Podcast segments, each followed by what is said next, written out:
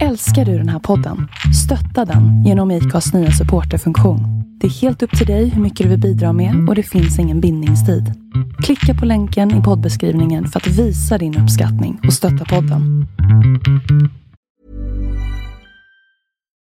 Since 2013, Bombas has donated over 100 million socks, underwear, and t shirts to those facing homelessness.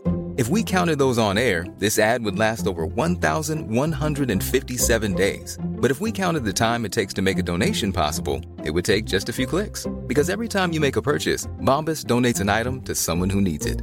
Go to bombas.com slash ACAST and use code ACAST for 20% off your first purchase. That's bombas.com slash ACAST, code ACAST. Many of us have those stubborn pounds that seem impossible to lose, no matter how good we eat or how hard we work out. My solution is PlushCare. PlushCare is a leading telehealth provider with doctors who are there for you day and night to partner with you in your weight loss journey. They can prescribe FDA-approved weight loss medications like Wagovi and Zepbound for those who qualify. Plus, they accept most insurance plans. To get started, visit plushcare.com slash weight loss. That's plushcare.com slash weight loss. Millions of people have lost weight with personalized plans from Noom, like Evan, who can't stand salads and still lost 50 pounds. Salads, generally, for most people, are the easy button, right? For me, that wasn't an option. I never really was a salad guy. That's just not who I am. But Noom worked for me. Get your personalized plan today at Noom.com. Real Noom user compensated to provide their story. In four weeks, the typical Noom user can expect to lose one to two pounds per week. Individual results may vary. Hej, det är Melinda här. När jag och min man köpte vårt hus så ville vi självfallet skydda det mot inbrott, brand och vattenskador. Vi tog in offerter från lite olika larmbolag men valde därefter Säkra Larm. Vi gillade Säkra Larms koncept med att äga sitt larm och slippa de dyra abonnemangsavgifterna. Samtidigt som vi fick det smarta hemmet. Vi rekommenderar varmt en säker, smart och prisvärd larmlösning ifrån Säkra Larm. Besök säkralarm.se du med!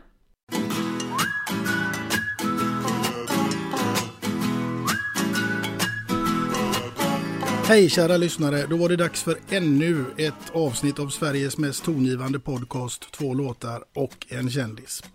Det är fredagen den 4 juni 2021 och jag befinner mig på Hotell Riddargatan i Stockholm när jag nu sitter framför denna veckas gäst som jag följt från ett tidigt 80-tal när skateboarden gjorde sin entré i betongen och man hängde på Skateland i Västra Frölunda i hopp om att lära sig några balla brädtricks. Så med detta sagt så vill jag presentera grabben och rebellen från Dalarna som blev en firad skateboardstjärna i USA men också entreprenören som startat 39 bolag och grundade kultbutiker, skapade klädesmärken som Svea och Odd Molly. Han har fått mängder av utmärkelser inom design, business och reklam men även inom flipper och gäddfiske. Kära lyssnare, låt mig denna gång med extra stor stolthet och respekt presentera mannen, myten och legenden Per Holknekt. Ja, vilken jävla presentation alltså. Jag, knappt så jag känner igen mig. du, jag är helt övertygad om att det är många ifrån eh, min generation som ja. lärde känna Per, per Holknekt eh, långt innan Odd Molly-tiden. Jo, så är det. Och det, det jag tänker på när du presenterar mig sådär, det är att det händer ju då att människor känner igen mig när jag går omkring på stadens gator som en vanlig man. Mm. Uh, och sen uh, vet inte jag vad de känner igen mig för. För det är så många olika saker som mm. jag har gjort i mitt liv. Och, och sådär. Men jag blir alltid väldigt, väldigt glad när folk kommer fram och vill prata. Istället för att då undfly och flacka med blick. Så tycker jag det är kul. Mm. För att oftast så blir det någonting fint och snällt. Mm. Ja, du är långt ifrån bortglömd. Ja, och jag, blir jag det så ser jag till att ställa till med en skandal till. Underbart. Du, mm. hur är läget med Per Holknekt idag? Ja, jag fick frågan för ett par veckor sedan och då så svarade jag, precis som jag svarar nu, jag sa, jag mår jävligt bra. Jag är lite ledsen och trött, men jag mår förbannat bra. Härligt ändå. Ja, ja det är liksom, man har ju, um, började få slut på luft här nu uh, när man nu helt plötsligt känner att ridån börjar öppnas upp igen. Och, mm. och bränsletanken var på noll och man började panta burkar och du vet sådär. Ja. Ja, det är tufft ibland här i livet, men livet är Ja. ju ingen raksträcka. Nej, men det har varit ett... Jag stod på uh, sällsynt ansatta ytor när det slog. Mm. Så att det blev, det blev lite kärvt. Men du, den här podden den handlar till stor del om musik. Dock inte enbart, men är musiken en viktig del i ditt liv? Uh, vet du vad? Nej, Nej? Det är den ju inte. Den, den, musiken har präglat mig. Men idag så har musiken fått en väldigt, väldigt undanskymd roll i mitt liv. Jag lyssnar ju inte på musik. Uh, men samtidigt, jag tittar inte på serier och lyssnar inte på poddar eller läser böcker, ingenting. Då kommer ju frågan, vad gör du då? Tänker, skapar, bygger. Uh, så. Det är en livsstil helt enkelt. Ah, ah, ja, det, det är mitt bränsle att få... Äh, men mitt huvud är tyvärr då så jävla aktivt att jag måste ge det ro att sortera och, och bygga på det som händer i min skalle. Den är tyvärr svår att stänga av också då. Jag har ju då, som kanske inte helt obekant, äh, valt att stänga av med alkohol stora delar av mitt liv. Och uh, nu uh, kör jag ju då utan och då så får jag bara tygla mina brinnande tankar. Men jag, nej, jag, jag har väldigt, väldigt svårt för att, att bli störd. Mm. Du eh, tänkte lite kring din uppväxt där. Du hade en pappa som var polis och Mm. en eh, mamma som var rektor. Ja, så var det. Mor var väl rektor mot slutet av sin karriär. Hon var metodiklektor som det heter. Hon alltså utbildade lärare Mm. till att bli lärare. Mm. Eh, Så att jag växte upp i en ganska så eh, stark miljö av höga förväntningar på lillpöjken. Mm. Och är man 15 år och, och har en, en rebellisk märg så kommer ju det där som ett brev på posten då att visa, att visa sin omgivning att jag ska inte alls bli så där som ni tror att jag ska bli. Nej, jag läste någonstans att din pappa någon gång hade vid något tillfälle sagt att enkla segrar är knappt värda att fira. Ja, och så är det ju. Det är därför jag tänker att jag, eh, nej, men jag blir extremt intrigerad av, av eh, monster. Att, att slåss mot mina egna monster, att kriga mot eh, män eller människor som sannolikt är mig övermäktiga. Att ta den matchen, det, det är en enorm, enorm belöning att vinna krig som jag antagligen inte ska kunna vinna. Mm. Var får du den energin ifrån till att lösa sådana, för det är ju gigantiska uppgifter. Ja, jag tror att allting bottnar i någonting så trivialt som dålig självkänsla, dåligt självförtroende. Att hela tiden känna att jag behöver bevisa mig själv. Mm. Att jag duger, att jag får plats, att jag får vara med. Mm. Det är ett bränsle så gott som något. Ja, det kan också förgöra. Mm. Man kan välja att gå sönder eller att resa sig. Ja, och det kan ju komma lång tid, eller det kan ta lång tid att komma fram till den insikten, för den är är inte helt lätt. Nej, och, och den brukar kosta att lära sig av också tyvärr. Mm. Så att jag har ju, jag har ju några bucklor i det gamla hjärtat. Mm. Så är det ju. Så är det. Ja. Så är det. Du, eh, vilket är ditt absolut första musikminne som du kan komma ihåg ändå, liksom från tidig ålder? Ja, det tror jag är en låt som heter Carry Me Back to Old Virginia.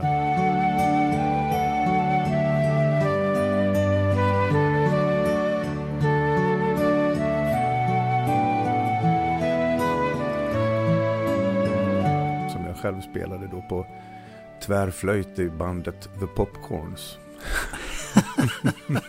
Du har många strängar på din lyra. Ja, vi hade keyboardisten i vårt lilla, lilla gäng. Olle Nyberg spelade idag i Sven-Ingvar som nu är någon merit. Men så blev det. En Så. av oss blev musiker i alla fall. Ja, och en blev en firad skateboardstjärna. Ja, och gammalt uh, kronvrak. Ja, du, vilken var den första plattan du köpte då?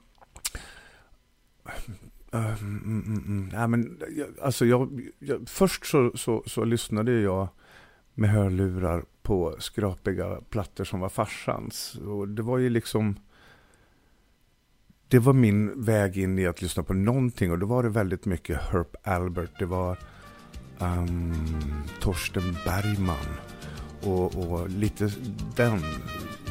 Sen så kom brorsan in i bilden, fyra år äldre, och han började ju då lyssna på Bowie och sånt där och, och, och T-Rex och då trampar man in i den världen. Sen när jag fick min första personliga musikidentitet så kom ju den väldigt, väldigt mycket tillsammans med att jag upptäckte skateboardåkningen 1978. Mm.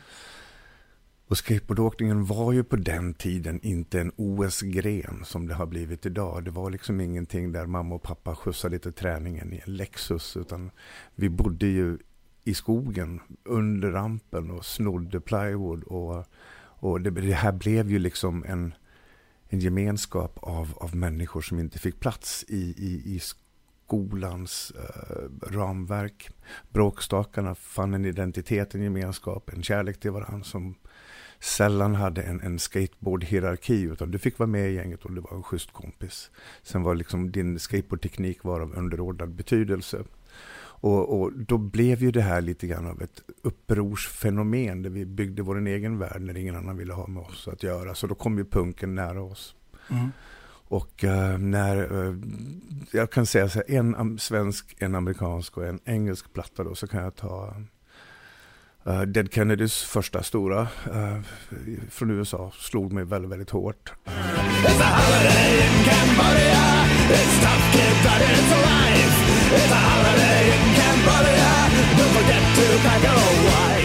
OSMBs första, En slemmig torsk. En slemmig torsk, en slemmig torsk i en brödrost. Den var där och kliade. Sen så, så eh, sen kom ju Pistols förstås. Och, mm. och Anarchy in the UK och, och sådär. God Save the Queen. Och det var ju... God save the Queen! Det var, ju det var ju inte musik. Det, det, det, här för oss var ju mer någonting som förstärkte det vi stod för. Mm. Så det blev ett känslouttryck mer än uh, tonsättning. Mm. Om du förstår vad jag säger. Fattar, ja, ja. Definitivt. Det var mm. ett sätt för oss liksom att ha en högtalare för våra inre känslor. Mm, mm. Ja, man känner igen det där lite grann. Det var dock inte riktigt Sex Pistols där, men eh, ja, jag fattar. Ja, grejen. men sen hade vi då, vi hade Troublemakers då, om du är nöjd nu då. Ja.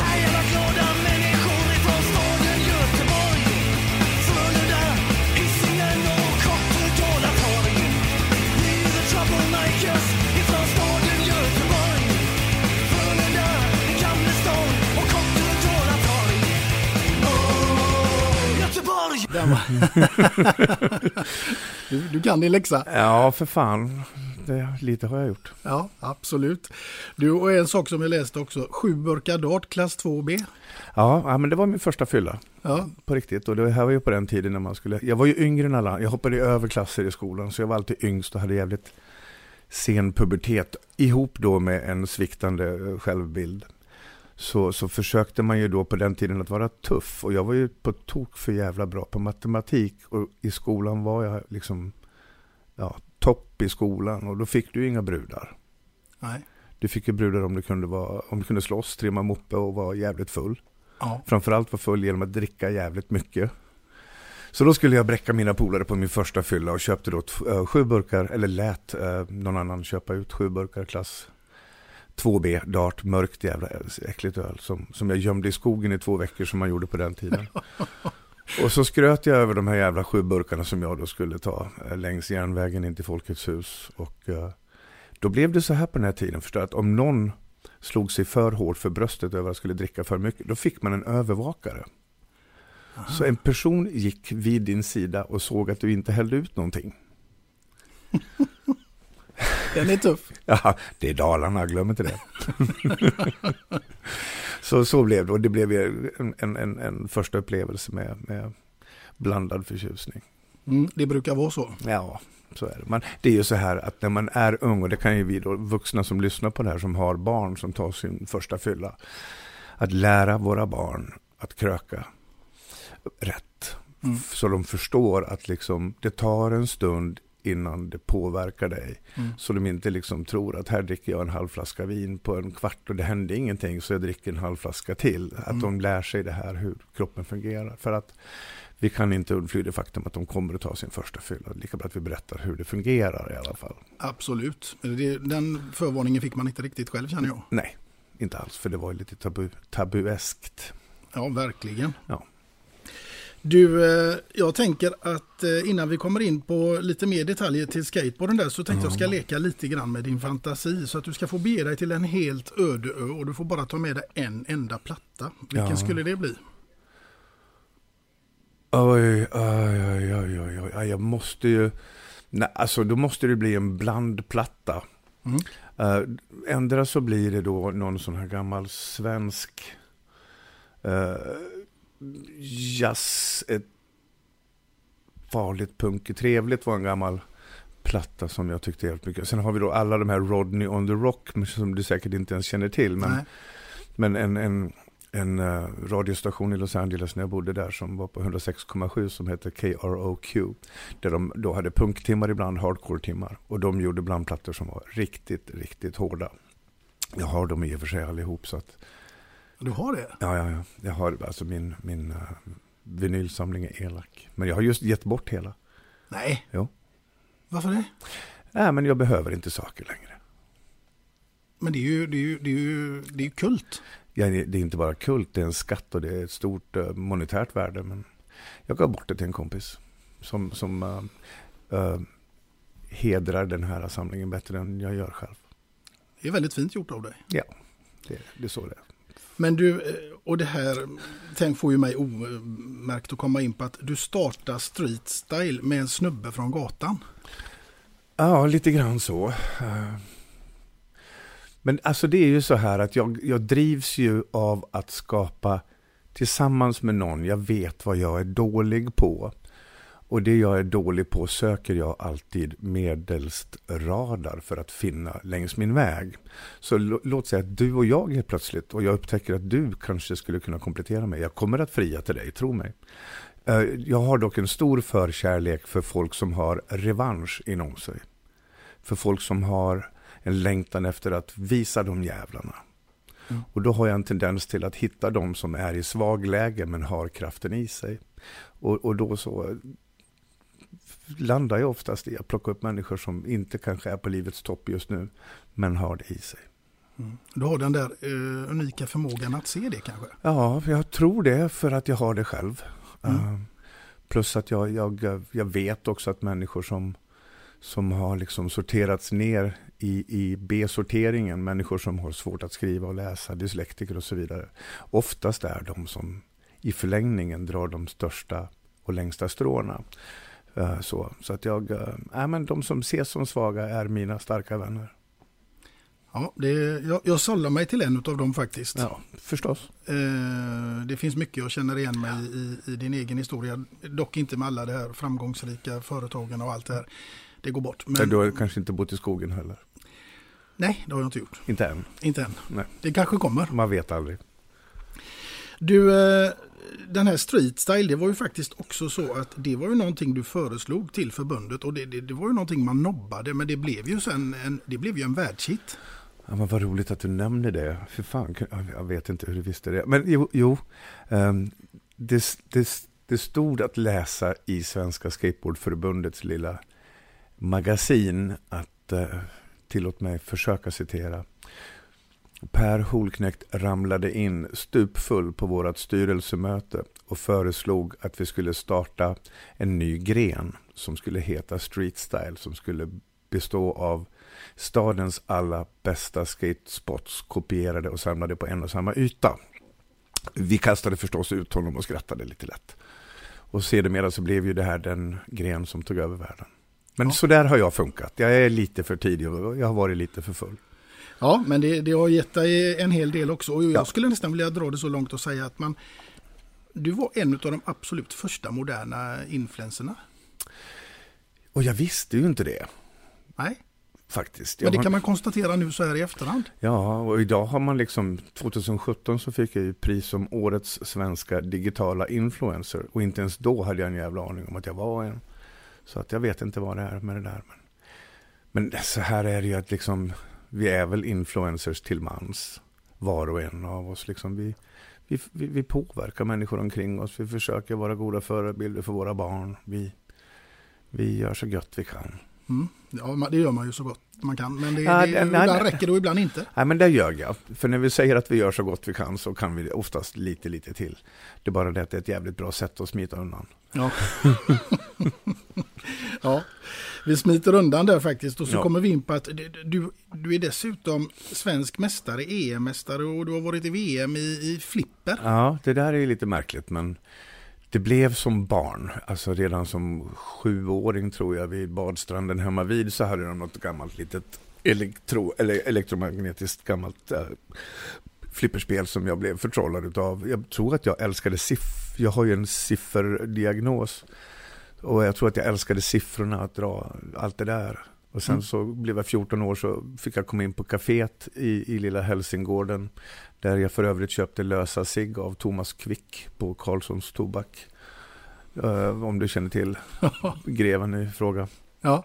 Nej, men då fick jag spela flipper på det fiket och sen så blev det en jättelång timeout från det att jag var 17 år, något enstaka parti där i Los Angeles, men det var inte alls mycket fram till år 2003 när jag var på Flipperkonditoriet på en lunch på Olofsgatan och satte ett litet A4 på väggen där det stod SM i flipper på KTH.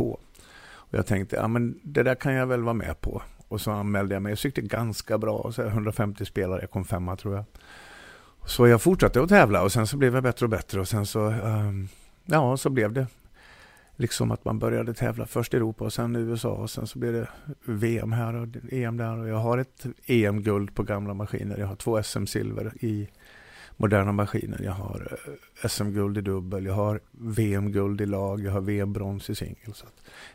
ja, jag är 61 bast och jag kan fortfarande knäcka de flesta. Du gör det alltså? Ja, jag tror jag.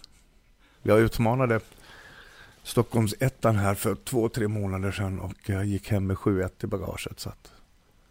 Då gick du med lyckliga steg hem? Ja, för att räta ut den gamla ryggraden för en gångs skull.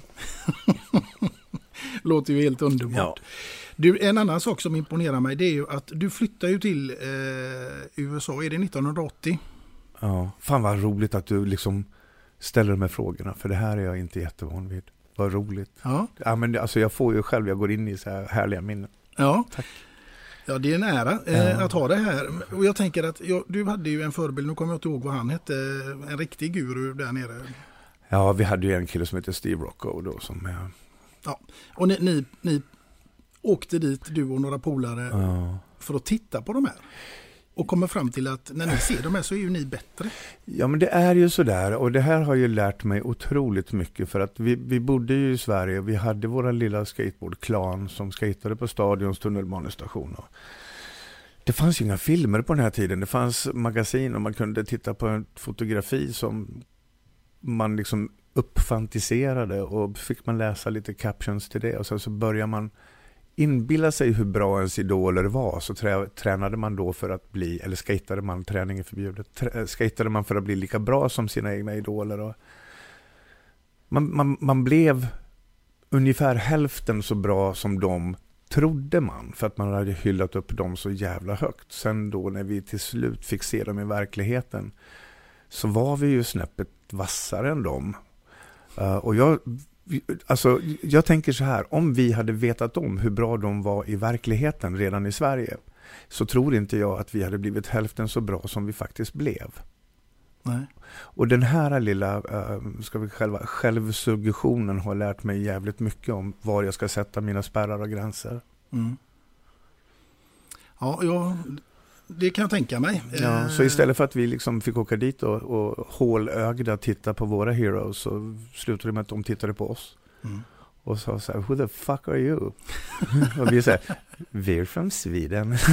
så, med lite för korta shorts så pungen fanns ju inte. Liksom, det var, nej, det var. jag kollade faktiskt på ett klipp igår på YouTube, alltså jag fick ståpäls. När jag såg dig eh, göra ja, du gjorde en jävla massa tricks där liksom. Ja. Och jag kommer ihåg att just det där när man skulle hoppa och hålla brädan där liksom. Ja. Alltså, jag vet inte hur många jag tränade på det, men lyckades aldrig faktiskt. Men tänk på att det där är 40 år sedan. Ja, det är det, helt sjukt. Ja, men det är fucking 40 år sedan liksom. Jag är glad att filmerna finns, för att jag minns inte det där. Det ligger på YouTube alltså? Ja. Det ligger på Youtube och jag har sett dem förstås. Men, äh, men mitt minneschip är bränt. Jag har väldigt få minnen av mitt eget liv. Det är därför jag blir så glad när du sitter och påminner mig här. För jag hittar tillbaks. Ja, ja men det finns ju, det, du har ju en fantastisk livshistoria som inspirerar och berör på alla sätt. Ja, tack. Det, någon frågade mig, hur är det att vara Per Holknekt? Och det var en av de mest gripande frågor jag har fått. För liksom jag har gått och tänkt att fan vad roligt allting är. Men så kom jag på fan det är, det är inte bara enkelt att vara Per Holknekt. Det, det, är rätt jobbigt faktiskt. Mm. Jävligt dränerande att vara jag. Mm. Ja men eh, alltså Jag tror att vi är för många som, som på något sätt, eh, är, jag ska uttrycka det här, eh, tagit till oss att man, man, har, man har lätt att sätta liksom en, en viss gloria på, på personer som lyckas och blir extremt framgångsrika. Ja. Men sen så, så, så det där inre kaoset som finns i dig och finns i oss andra In- också. Inre tvivlet. Tvivlet, precis. Nej men alltså det här. Alltså jag känner ju så här om vi ska sätta fingret mitt i jävla ögat. Jag tycker ju ärligen att jag inte är särskilt märkvärdig på någonting. Uh, så jag förstår inte hur, hur det kan ha gått. Uh, på riktigt. Uh, och, och, och, och, och, då säger jag som min gode vän Claes eh, Bondelid, om du känner till Claes Bondelid, han, när han sa är det verkligen jag som är bra eller är alla andra bara dumma i huvudet? Så, ja, det, den kan man fundera på. ja, den kan man tänka två varv på. Nej, men jag tycker inte att jag är särskilt bra. Och det om någonting borde väl inspirera människor som lever i självtvivel att det går visst. Mm. På tal om det här med självtvivel, det var det som också fick dig att vara med i Big Brother.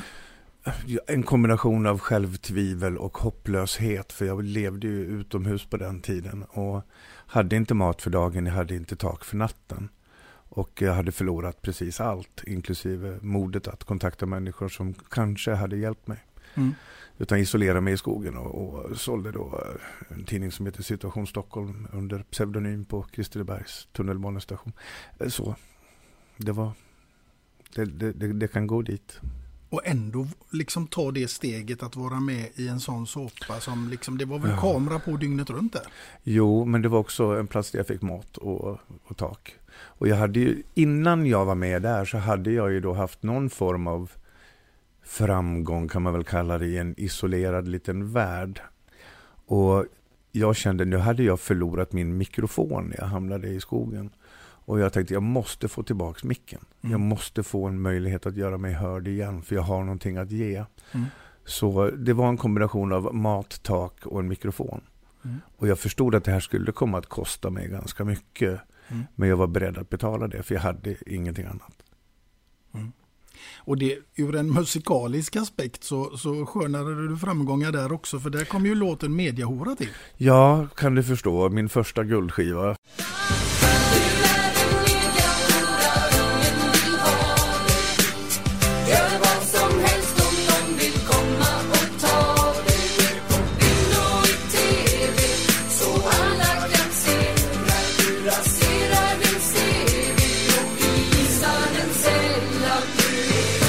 som, som eh, ligger i någon låda i källaren hemma vid.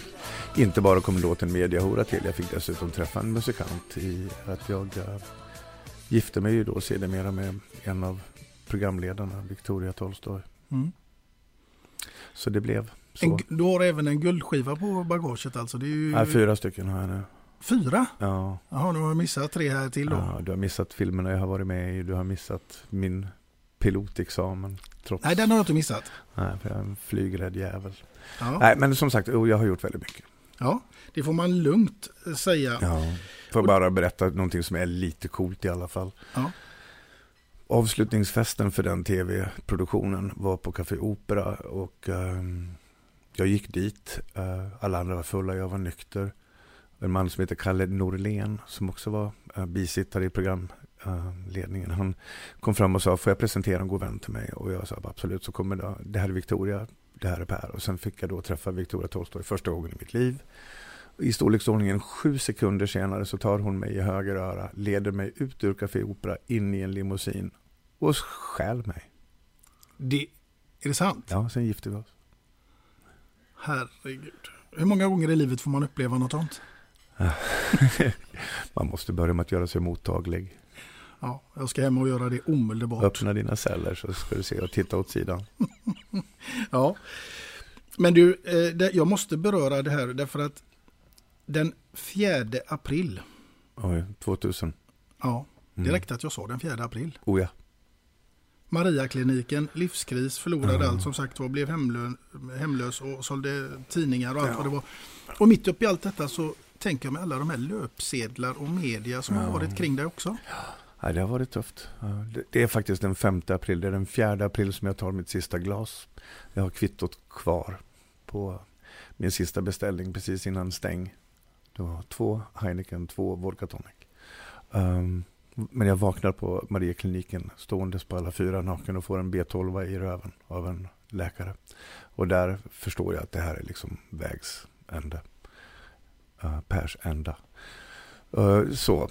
Men sen så har man ju då dragits med, med, med, med löp. Och det, det är ju så här att media älskar att hylla en uppkomling. Men när uppkomlingen är på topp så säljer de inte längre lösnummer och då behöver de montera ner dig. Mm. Så då söker man vägar mot att montera ner en människa så man kan sälja lite på det också. Så har jag liksom blivit förföljd av mitt eget ansikte. Mm. Hur är din relation till media idag? Ja, men den är den är tvivelsam. Men jag har ju gjort ett aktivt val um, via en samtalspartner då som, som sa till mig nu för, tror jag, åtta år sedan, ja, sju år sedan att backa nu från allting Per. Backa, det är så här, vi människor, vi, vi älskar bekräftelse. Det, det gör vi alla till mans. Vi har gjort bekräftelse till någonting fult. Um, jag tycker att bekräftelse är naturligt. Bekräftelsebehoven, våra barn har det igen, barnen. Men, men, och när du då får, om du är en person som lever i självtvivel och helt plötsligt får du hela Sveriges bekräftelse och applåder och, och, och hyllningar. Så blir du beroende av det här.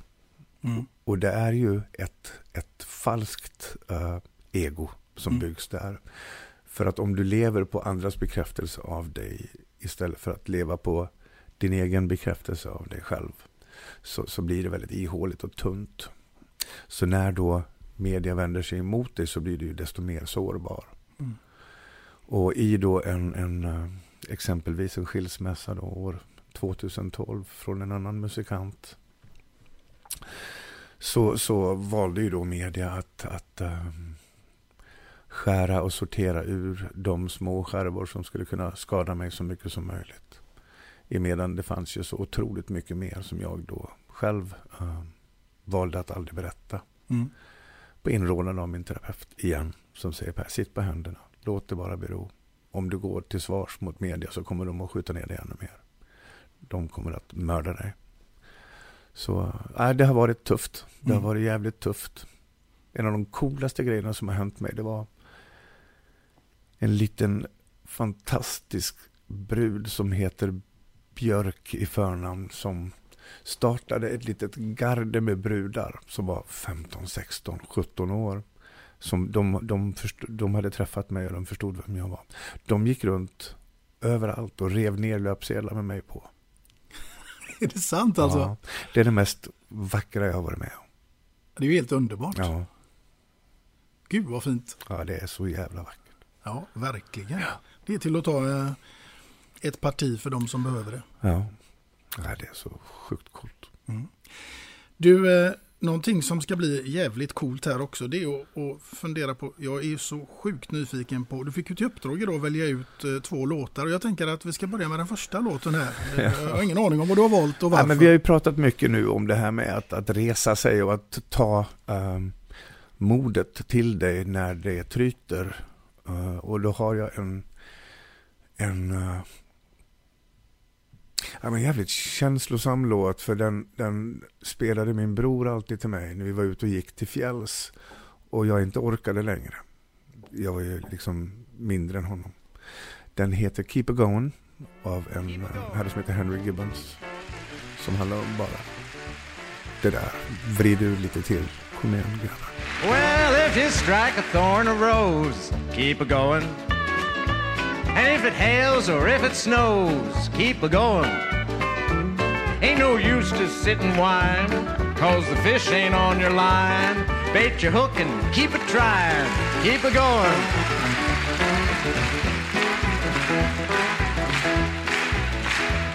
When the weather kills your crop, keep a going. Why, it takes work to reach the top. Keep a going. If the skies look dark and gray, tell the world you'll be okay.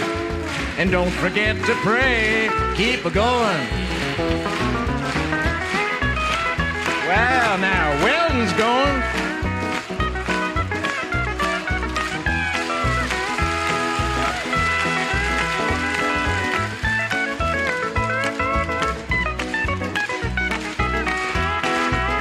I think Joe's gonna be gone soon. You getting ready, Joe? Yeah, Joe's going.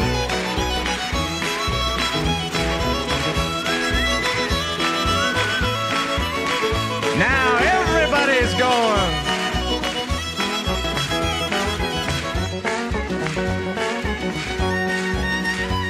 If you're up against the wall, keep it going. Swallow hard and just stand tall. Keep it going. Suppose you're out of every dime. Being broke ain't any crime. It'll all work out in time. Keep it going.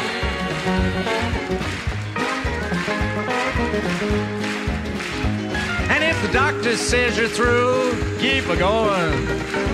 Why, he's a human just like you. Keep it going. Ain't no law says you must die. Wipe them tears from off your eye. Give old life another try. Keep it going. Ain't no law says you must die. Wipe them tears from off your eye. Trust the good Lord up on high. He'll help. Keep it going. Keep it going. Yes, sir.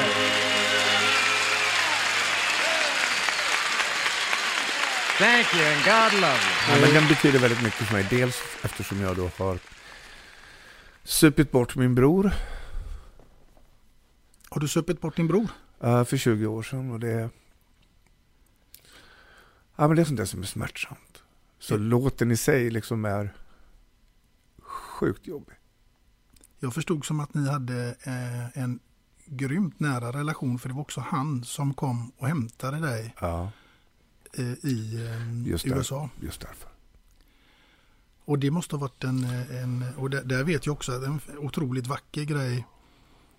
Det var ungefär en 30 polare eller någonting till dig som Ja. följde med till, till eh, flygplatsen och tog farväl Ja. med gitarrer och lira. Ja, det är He's leaving on a jet plane. Ja. Ja, det är stora stunder, häftiga, häftiga kärleksminnen. Mm. Mom deserves the best, and there's no better place to shop for Mother's Day than Whole Foods Market. They're your destination for unbeatable savings, from premium gifts to show-stopping flowers and irresistible desserts. Start by saving 33% with Prime on all body care and candles. Then get a 15-stem bunch of tulips for just $9.99 each with Prime. Round out Mom's menu with festive rosé, irresistible berry chantilly cake, and more special treats. Come celebrate Mother's Day at Whole Foods Market. Hey, I'm Ryan Reynolds. At Mint Mobile, we like to do the opposite of what Big Wireless does. They charge you a lot, we charge you a little. So naturally, when they announced they'd be raising their prices due to inflation, we decided to deflate our prices due to not hating you. That's right. We're cutting the price of Mint Unlimited from $30 a month to just $15 a month. Give it a try at mintmobile.com slash switch. $45 upfront for three months plus taxes and fees. Promo for new customers for limited time. Unlimited more than 40 gigabytes per month. Slows. Full terms at mintmobile.com. Hiring for your small business? If you're not looking for professionals on LinkedIn, you're looking in the wrong place. That's like looking for your car keys in a fish tank.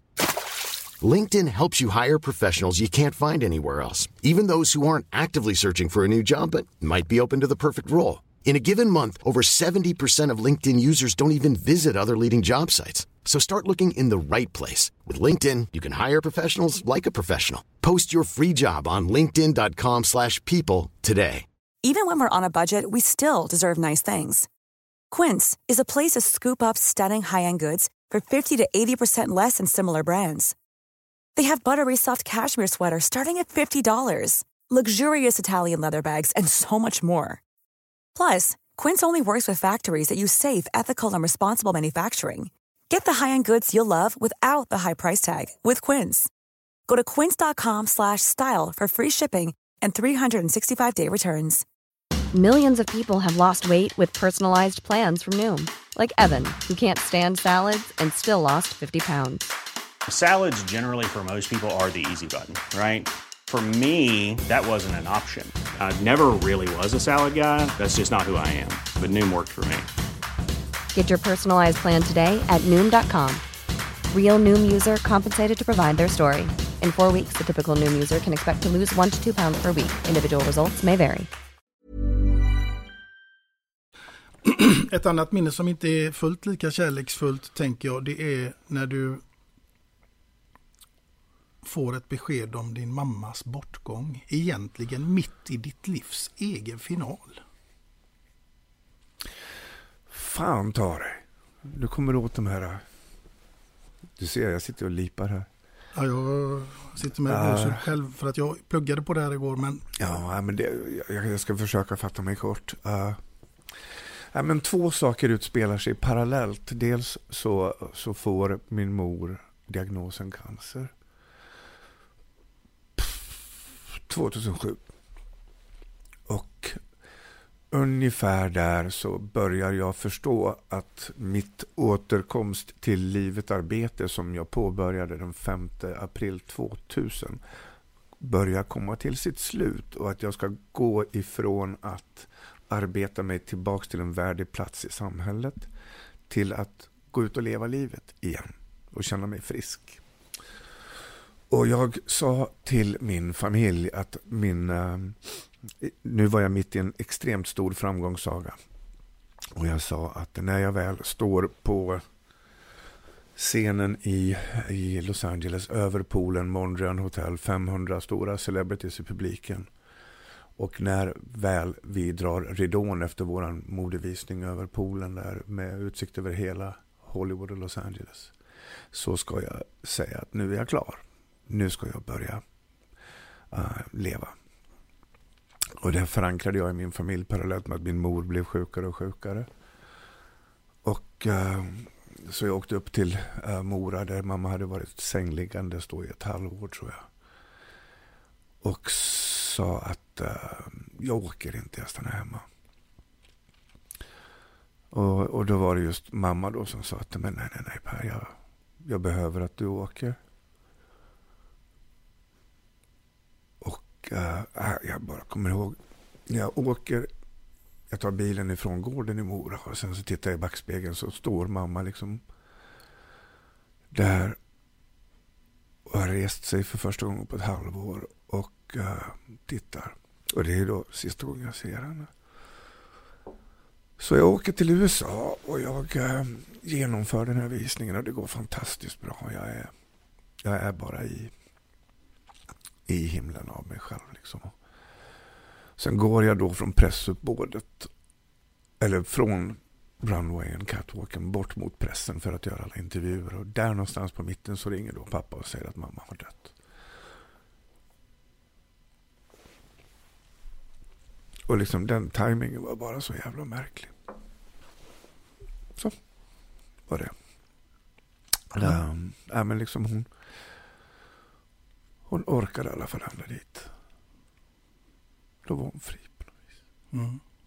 Men hon fick ändå vetskapen om att du nådde ditt livs final på något sätt. Absolut. Ja, ja, ja, jävlar. Kan vi inte prata om något roligt? Jo. jag skojar. Nej, men det är så här, jag är, A, jag är en känslomänniska. B, det här är liksom rätt, rätt tunga, tunga flashbacks. Men, mm. men viktiga. Jag, jag blundar inte för sånt. Jag är inte rädd för sånt där. Du är inte rädd? Nej. Vad har fått dig att inte bli det? Jag kan själv känna att jag är rädd om jag ska vara helt ärlig. Nej, jag är inte rädd. Nej, jag är inte rädd. Nej, det måste vara underbart. Ja, det, det, på gott och ont ska jag väl säga. Liksom, det får ju mig att försöka saker här i livet fastän det kanske inte är logiskt att det ska gå. Och sen visar det sig att sju gånger av tio så går det. Tre gånger av tio så går det inte. Mm. Men de här sju gångerna har det faktiskt gått. Så att jag, jag är nog tacksam för min orädsla även om den har kostat mig mycket de här tre gångerna när det gått åt helvete. Mm. Så, men jag har blivit försiktigare med åren. Jag är, igen, jag är 61 år idag. Liksom jag vet av ålderdom och seghet eller av erfarenhet och klokhet att liksom ta det lite lugnt. Att, att, eh, framförallt har jag lärt mig att liksom, om jag får ett, ett, ett, en, en idé, en tanke så börjar jag bygga det här. Sen så förstår jag efter ett år att fan det här flyger ju inte, det här går ju inte. Så har jag liksom valt, eller jag har lärt mig att svälja stolthet, att avbryta eh, experiment. Eh, att svälja stoltheten är jävligt viktigt, framförallt som man tror jag. Mm. Men det var nog min pilot, min flyglärare Nisse som lärde mig det. Han sa liksom när vi gick ut på runway på Bromma och tornet sa klart starta och jag gav fullt pådrag. Och, så han sa, föreställ dig nu en linje långt där borta på runway Per. Om du inte har lyft där, dra av. För annars ligger vi i salladen. Så. Och det där har blivit lite grann någonting som har följt med mig när jag gör riskbedömningar. Mm. Du kan återanknyta saker och ting. Oh ja. Mm. Det är ju så, man har ju innerfickan full av erfarenheter och kort mm. att dra upp. Det är det som gör att du får den där unika förmågan att ligga steget före. Kanske. Ibland för tidigt. Mm. Men det kommer ändå oftast. ja, men nu är jag segare så nu är jag mer on time. Ja. Du, du hade även en sån här arg hatsång till dig själv. Hjälp mig. Ja, jag vet bara att det var någon sån här eh, som du lirade liksom för att... Jag läste det någonstans. Eh. Ja, nu, nu blir jag faktiskt osäker men det... Som sagt var, min, mitt minneschip är lite brustet. Ja, nej men då, vi, vi släpper den och så ja. går vi vidare för nu ska vi, nu ska vi leka lite roligare grejer. Ja. Nu, nu, blir det fantasin. Mm. Och det är bara den som sätter gränserna därför att jag skulle vilja veta du ska ha en middagsgäst. Det kan vara precis vem som helst. Ja. Vem hade det varit? Vad hade ni käkat? Och vad hade legat och, vad är det för låt som hade legat där i bakgrunden? ja, men jag, jag tror att jag hade velat träffa Malcolm McLaren. Mm. För att han är ju då en kombination av mina två egenskaper, det vill säga entreprenören och upprorsmannen. Uh, han är ju mannen som en gång i tiden låg bakom Sex Pistols med, med sin modehandel. Så det, han är väl en förebild på det viset för mig. Jag skulle väldigt, väldigt gärna uh, förstå honom lite grann. Mm. Han, han, lever ju inte idag tyvärr. Eller hans, hans, hans uh, fru Vivienne Westwood som är väl damernas motsvarighet till det coolaste som finns. Uh, till bords med, jag skulle äta groteska mängder skaldjur. Groteska mängder, ren jävla lobster tail med sjukt mycket smält smör och bara frossa. Jag älskar frosseri. Mm. Uh, vad skulle vi lyssna på? Nej, men vi skulle inte ha något ljud på alls. Inget alls? Inget alls. Nej, det åker bort. Ja, det är, alltså tystnad är också ett ljud. Ja, det Ja, dock man inte hör det. Du, eh, tända eld på aska, det är ja. också någonting du kan. Ja, men det är väl liksom mitt sätt att beskriva att även när du inte tror att du har någonting så har du det. Liksom, eh, det går. Varenda gång en människa, jag får ju liksom tusentals brev av människor som befinner sig i uppgivenhet och hopplöshet. Och då kanske jag kan vara någon levande förebild på att det faktiskt går. Mm. Um, att liksom man behöver inte kunna se allting som är möjligheter. Man kan också känna möjligheter och gripa saker ur luften. Då man, alltså just att tända eld på aska, liksom, när någonting känns fullkomligt uppbrunnet att, att, att uh, massera liv i den döde jäveln. Det, det är väl mitt paradnummer. Du har många häftiga punkter där som man vill bara eh, liksom att, att Ja, att gå och köpa en gammal porrbutik. Mm. Men, jag, jo, det var nog en del i beslutet. Vi, vi startade ju en... Skateboardingen dog ju i Sverige på 80-talet och sen så eh, kände väl vi, eh, jag och ett par herrar, att, att eh, det är så här, trender kommer och går vart sjunde år och vi kände väl att nu var det dags att ligga steget före för det kommer att smälla om ett år. Så startar vi nu så är vi etta på bollen när det händer. Det är så, trender kommer och går vart sjunde år. Släng inte dina kläder. Och, och så då, då, då, var vi ute och sonderade terräng och letade lokal för att öppna en skateboardbutik i, i Stockholm. Och då sprang vi på en lokal som vi fick lära oss då, mäklaren, att det var en gammal porrbutik.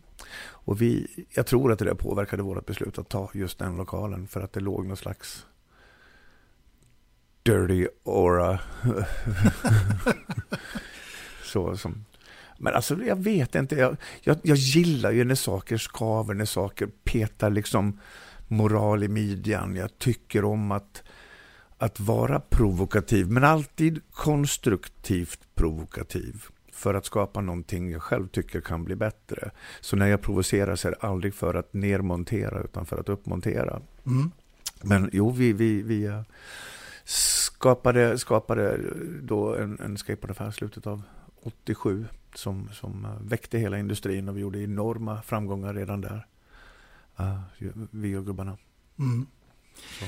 Sen, alltså ja, du, du kan vara provocerande kan jag förstå, men du har ju varit i massa bolagsstyrelser och de här ja. grejerna och någonstans läste jag liksom att det där är ganska tråkigt, det är bara massa eh, dravel, men på punkten ja. under övriga frågor så säger du att det är där det händer. Jo, men så är det ju också. Liksom, styrelsemöten är ju en produkt av forntiden. Det är, liksom, det är baserat på dåtida element och, och det finns inget utrymme enligt mig för, för, för eh, styrelseordningen så som den alltid har varit idag.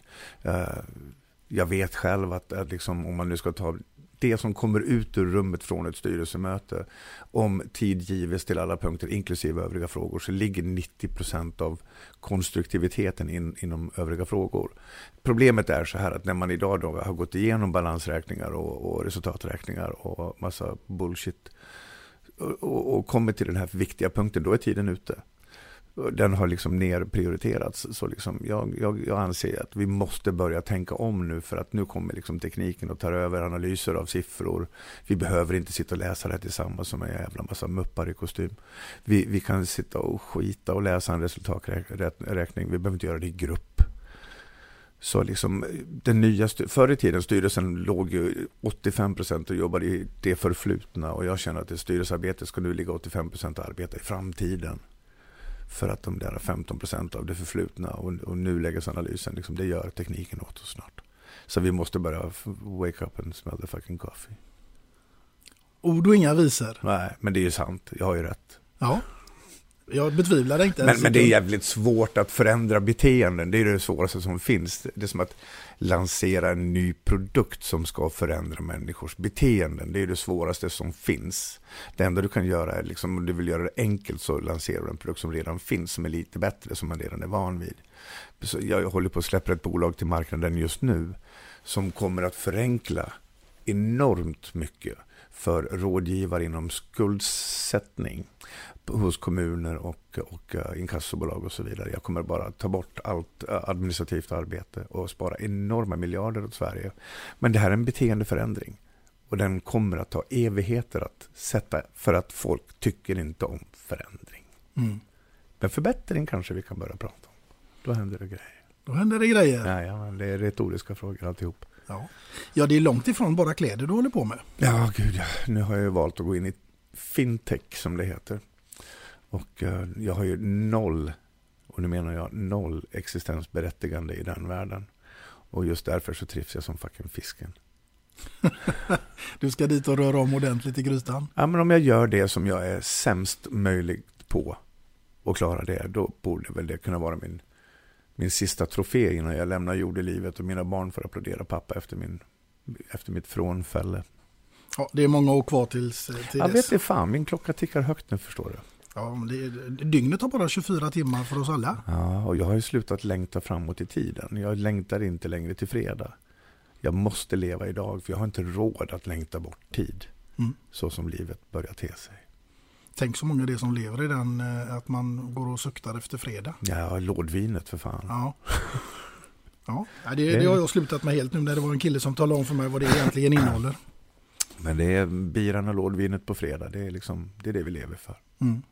Det, vi glömmer att ta vara på måndag till torsdag. Liksom. Till exempel. Ja. Du, vem skulle få vara låtskrivaren till visan eller sången om Per Holknekt? Men jag skulle nog inte banga Håkan Hellström tycker jag. Änglarna har åkt på pisk Gårdarna i grönsvarta Ja, jag, jag har förkärlek till den killen. Jag tycker att han, han, han fyller liksom Ullevi för att han sjunger falskt. så, ja. så, så, det skulle nog bli Håkan. Det blir Håkan som ja. får den stora Ja, jag tror det. Ja, en göteborgare. Ja, men han är dessutom äh, ifrågasatt av, av, av äh, skolade musikanter då. Jag tycker om att, att, de pekar finger åt honom och han sjunger falskt och lyckas lite bättre än dem. Jag mm. tycker det är coolt. Det är lite jag. Ja, det, det kan man säga. Ja, men jag är liksom idrottsvärldens Janne Boklöv. Jag, jag, Janne Boklöv var ju världens sämsta backhoppare som blev världsmästare. Ja, med V liksom. Ja, för att han hittar på en egen stil. Liksom. Mm. Det är så jag jobbar. Ja. Du, vi ska se här nu. Jag tänker att jag ska fråga dig. Varumärket Per Holknekt. Människan Per Holknekt. Ja. Storytelling. Mm. Det är så här, det är väldigt, väldigt viktigt att vi särskiljer två saker här. Det finns ju um, det Per Holknekt gör. Och då kan vi då sitta här och prata om meriter och mina 17 olika årets svenska, den eller den eller den. Varje gång en av 10 miljoner människor. För mig fullkomligt obegripligt men matematiskt försvarbart. Det är det jag gör. Där kan vi prata väldigt mycket och det tror jag att folk har en, en, en, en mixad bild av mig som en jävligt uh, stark leverantör av framgång och en stark leverantör av kris och motgång. Men Mm. att framförallt resa mig. Sen har vi också då den Per Hortnekt som jag är. Och det är någonting helt annat. Och den håller jag för mig själv och för min, de som kommer närmast mitt innersta skal så att säga. Mm. Så att varumärket Per som lever där ute är inte alltid synonymt med människan Per. Nej, men idag möter vi bägge delarna. Ja, lite grann. Jag försöker vara så naken jag bara kan. Jag gillar det jättemycket. Tack, och det är ömsesidigt. Ja. Eh, Så jag vet inte om du är en skicklig journalist som får mig att släppa ner min gard så här. Jag är, jag är ingen journalist, Nej. jag är en bondpojk från Frölunda. Ja, och jag är en bondpojk som- från Dalarna. Ja. Det är inte krångligare än så. Nej, och det, det är väl inget, alltså det här med taskig självkänsla, jo men det, det får man nog säga. Jag vet inte hur många det är som vågar erkänna det, men det, nu, nu gör jag det i alla fall. Ja, men vi har ju det lite till man. Så liksom, jag tror att sju av tio svenskar, när vi släcker lampan om nätterna och huvudet börjar tänka, någon gång har tänkt tanken att man är rädd för att bli avslöjad. Att man inte är värd den plats man har på jobbet eller si och så. Mm. Så att det här är inte ovanligt. Nej. Det är bara det det är ganska mysigt att jag pratar om det från scenen när jag föreläser så får de känna att fan jag är inte ensam. Nej, precis. Där står han och är framgångsrik och Mm. har mina känslor. Mm. Så sånt funkar ju. Fler människor som inte behöver vara rädda. Ja, det är så. Jag brukar ju säga att jag är inte särskilt bra på någonting men jag är jävligt bra på sånt jag inte kan. Mm. Uh, jag tror vi har det i oss. Du, det har blivit dags för oss att komma till ditt andra låtval som jag också är extremt nyfiken på. Ja, den första handlar ju då om den människan som Per är. Och då blev det ju då uh, Henry Gibbons med Keep It Going som handlar om mannen som reser sig och tar kraften när den sinar och tar slut. Det är min peppvisa som jag lyssnar ofta på. Även så för att minnas min bror. Den andra låten är en låt som heter Institutionalized av ett band som heter Suicidal Tendencies. Mhm. Som ehm, är den låt som för första gången i en video på MTV visar skateboardåkning. Där den amerikanska hardcore-musiken då representerar skateboardåkningen, vilket kom att bli mina två nya element. Uh, upproret, punken, skateboarden som förde mig upp i där jag är idag.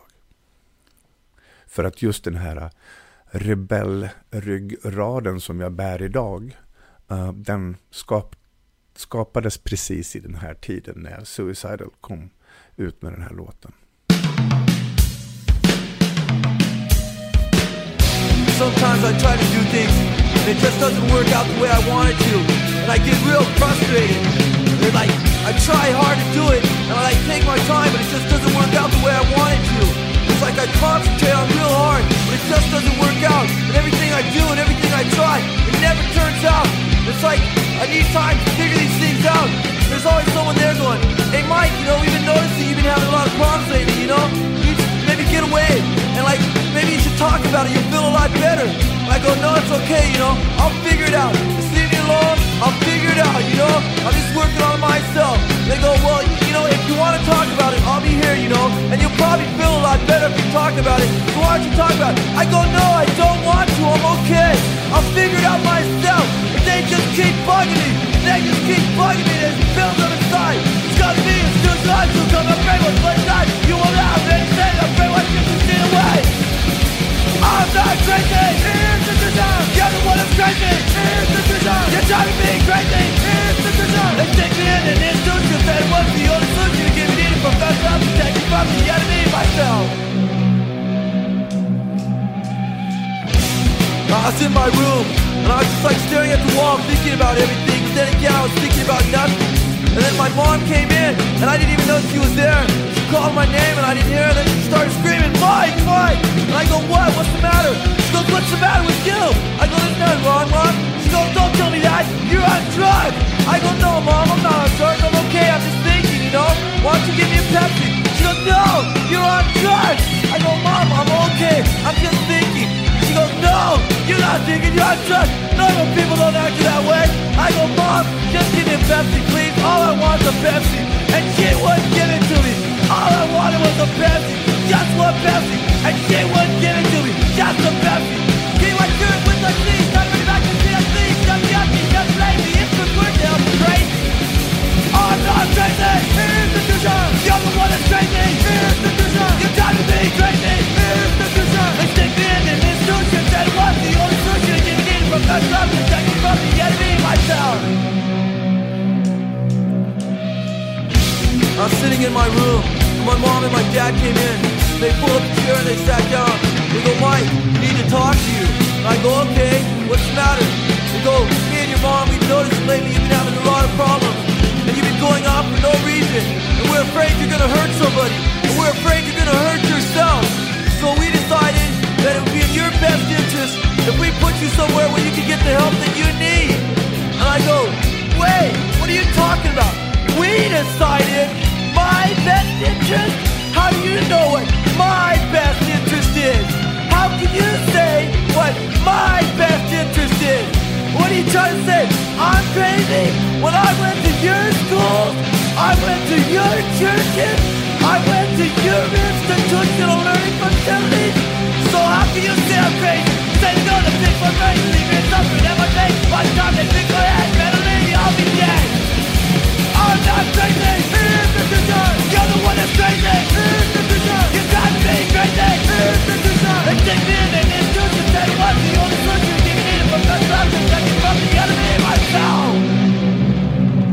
Doesn't matter. I'll probably get hit by a car anyway.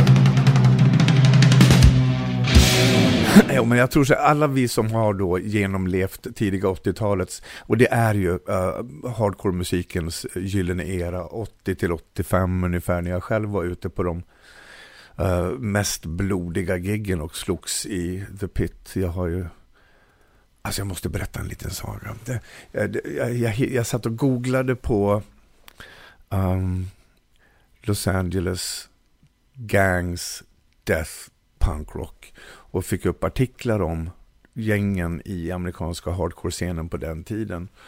Och, och, så skrivs det då om de här äh, gängen som bara gick på punkkonserter för att mörda folk och, och, och hugga folk. Och sen så, så, så har de med fotografier från några av de värsta konserterna i den här amerikanska artikeln. Varav en är då på ett band som heter Black Flag som spelar på ett ställe som heter Olympic Auditorium. 1982 var det här. Och de har en grotesk pitbild där människor flyger i luften och det är liksom armbågar och fan och hans moster. Och sen så tittar jag på den här bilden, så zoomar jag mig själv lite. Sen, fan, det är ju jag.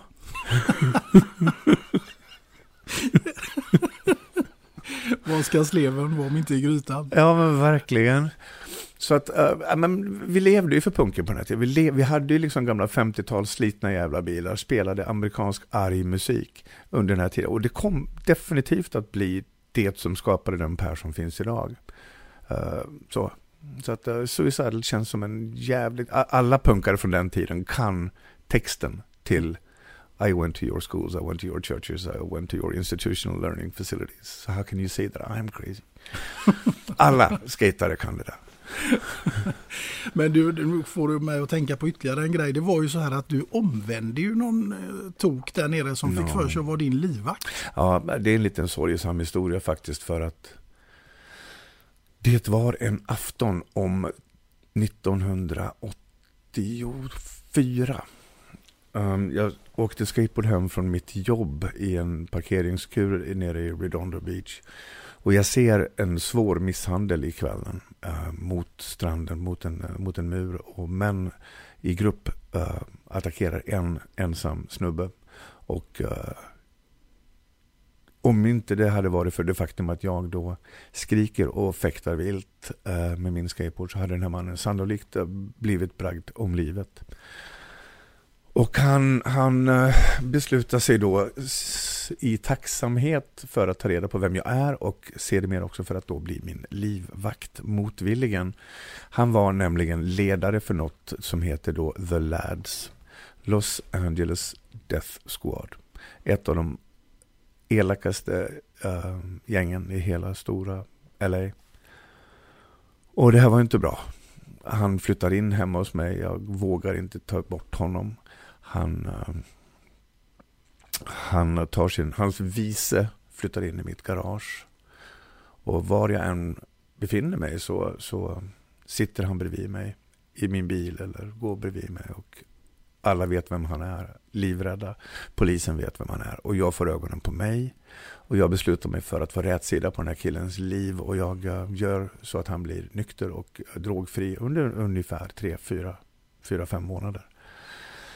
Sen då så kommer han hem till mig en dag för att veta att hans flickvän har uh, gjort slut. Han åker hem till henne och slår sönder hennes uh, bil, hennes fars bil med ett slagträ. Åker hem till min lägenhet, tar min skateboard, min signaturmodell med mitt namn på. Går ner till piren i Hermosa Beach, sätter sig på kofångaren till en annan bil. Ägaren kommer fram och ber honom flytta sig och han slår ihjäl killen med min egen skateboard. Och det visar sig sen också att han då har mördat tidigare. Och, ehm, och han låses då förstås, förstås in på väldigt, väldigt lång tid. Han kom nyligen ut. Uh, omedelbart när han kom ut så begav han sig till Hermosa Beach igen. Hermosa Beach tapetserades med, med posters på den här mannen, varning för den här mannen, varning för den här mannen, varning för den här mannen. Sen kom det sig att bara för ungefär sju, åtta veckor sedan så blev han ihjälkörd på fyllan i en korsning i samma lilla by. Så där slutar den historien. Ja, tragiskt.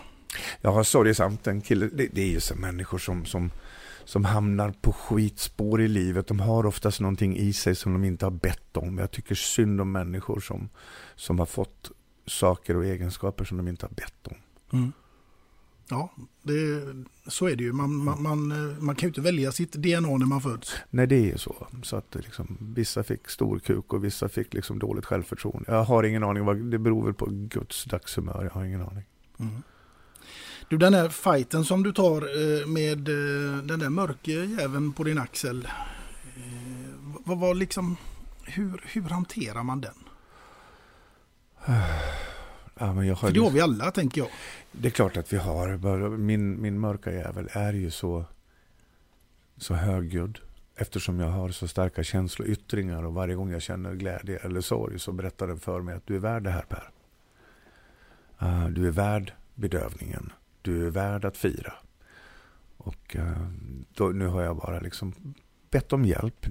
Ett tips till människor där ute det är våga alltid be om hjälp. Det är inte ett nederlag. Så jag har fått tricks och tips på hur jag ska hantera mina, mina apreaktioner. Mm. Så att jag går ett varv runt kvarteret. Jag ringer någon bättre vetande. Sen så lägger jag lite luft emellan så blir jag förståndig igen.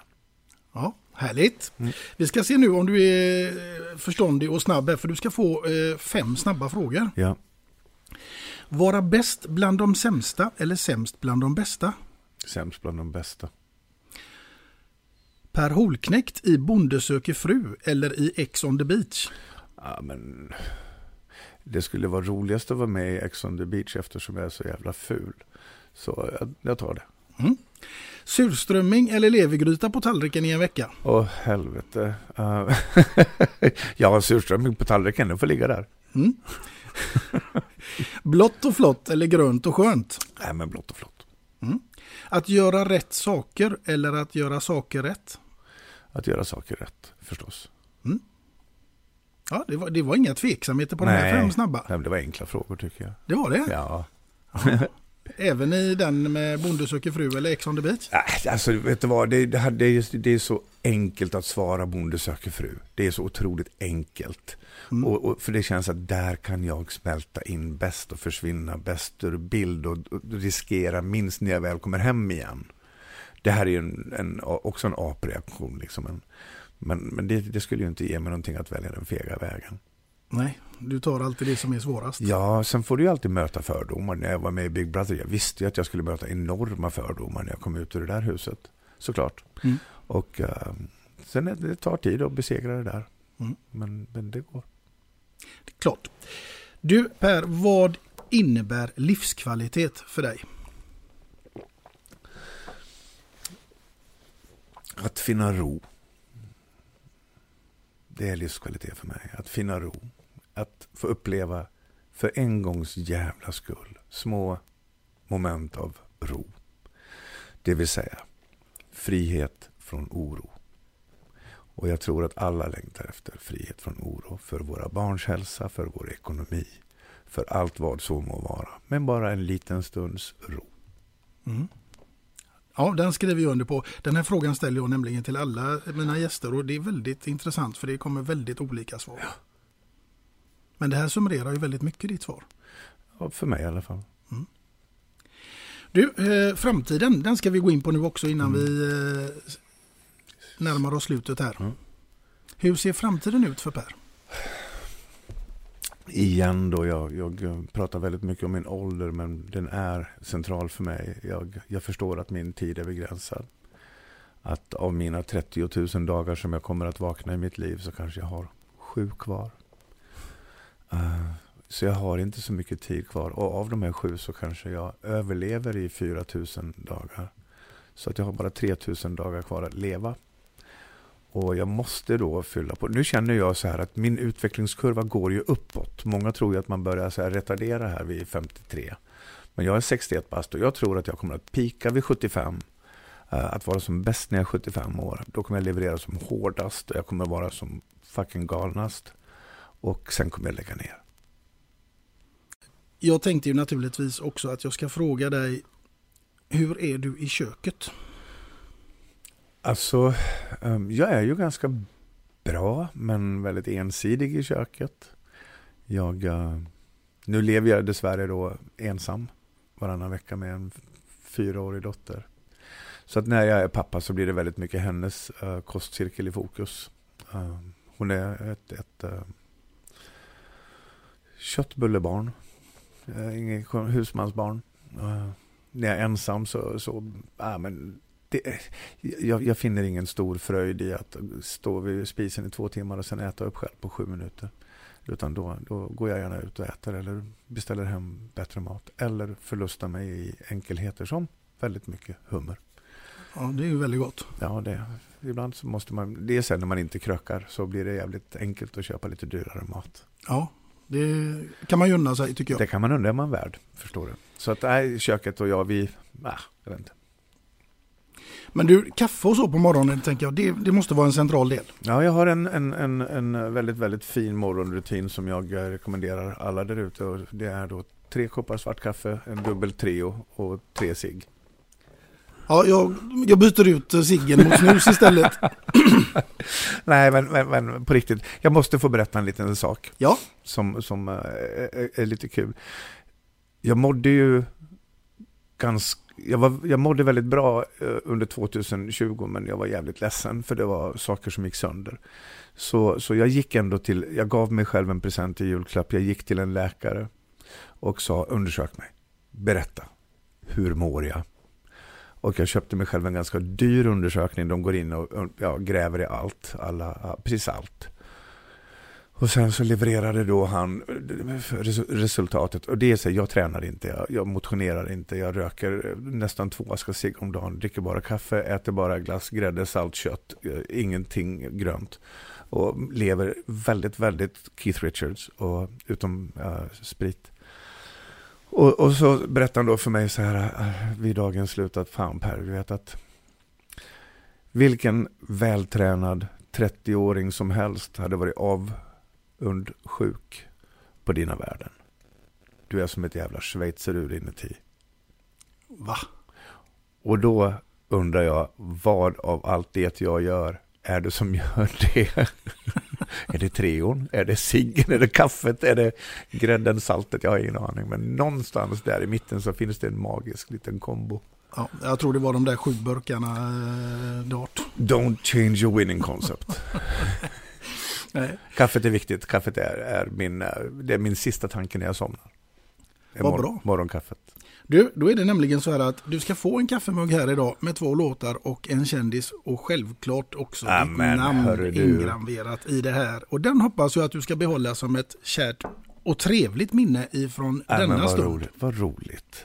Mm, det har varit en otroligt stor ära att få ha dig med som gäst och att få se alla de här klippen och själv backa tillbaks i tiden Mm. När man försökte vara som du en gång i tiden. Ja, du kom åt mig idag. Det gjorde du. Tack för att du äh, grävde på rätt plats. Ja, nej, men jag tänker att jag är ju som sagt var ingen utbildad journalist utan det får bli lite som det blir. Men det är väl också tjusningen tänker jag. Vi lever här och nu. Ja, men jag tycker att det var skönt att inte bara prata om att stå på och ringa börsklockor och stå på Times Square och bara flärd och, och det där som många vill prata om. Utan att våga gräva, gräva lite där det gör lite ont. Ja, det var inte meningen att det skulle göra ont. Eh, Det var aldrig mitt ambition. Det, det får det. det. Det är inte farligt. Nej, jag vet. Jag har lärt mig det nu att inte du är rädd. Nej. Nej. Och då är du heller säkert inte rädd för att möta nya kvinnor. Hur gör man då? Hur man träffar kvinnor? Mm. För det är du rätt bra på också. Det är så här, jag tror att ja, det- jag, har, jag, har, jag, har, jag har vare sig haft eller har några större problem med det. Däremot så blir man kanske lite kräsen över tid. Eh, nu har jag då, apropå personligt varumärke, folk eller damer där ute, de tror ju att jag är en, en farlig kille, en ganska bråkig kille, vilket jag faktiskt inte är. Så, så det, här, det där har varit en lyckad kombination för mig, för att de tänker ju att de ska få en liten bad guy som de vill göra om till en good guy. Sådär. Och så f- vinner de den här bad guyen och jag är redan bra, god och snäll. så att de får ju så omedelbar belöning. Ja. Så, så att, att äh, var inte så jävla duktig, det brukar, det brukar funka. Ja, men vad bra. Ja. Jag tar till mig det. Ja. Du, ett... Eh, Sjung som Håkan. Ja, förlåt. ja, nej, men ett, ett stort tack eh, Per för att du tog dig tid och ville vara med här. Och eh, jag ska fortsätta att plugga på din eh, bok som jag för övrigt köpte av dig. Eh, det är en bok man inte läser en gång utan det är bra om man går tillbaka till den. Vilken av dem? Den sista. The Manifest. Mm. Ja, den, den är en eh, sak som vi ska läsa om tio år igen. Tycker jag. Mm. Ja, vad roligt. Ja. Stort tack och eh, till er kära lyssnare så säger vi tack för denna gång och självklart så hoppas jag att ni finns med oss i nästkommande avsnitt och vem som sitter framför mig då, ja det återstår att se. Tills dess, ha det gott! Och tack för att ni orkade lyssna på mig.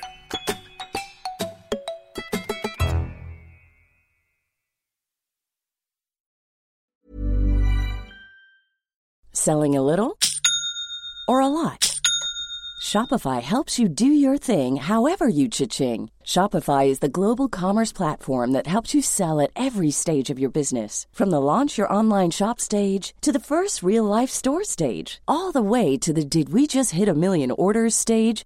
Shopify is there to help you grow. Shopify helps you turn browsers into buyers with the internet's best converting checkout. 36% better on average compared to other leading commerce platforms because businesses that grow grow with Shopify. Get a $1 per month trial period at shopify.com slash work. shopify.com slash work. Even on a budget, quality is non-negotiable. That's why Quince is the place to score high-end essentials at 50 to 80% less than similar brands. Get your hands on buttery soft cashmere sweaters from just 60 bucks, Italian leather jackets, and so much more. And the best part about Quince, they exclusively partner with factories committed to safe, ethical, and responsible manufacturing. Elevate your style without the elevated price tag with Quince. Go to quince.com slash upgrade for free shipping and 365-day returns. Even when we're on a budget, we still deserve nice things.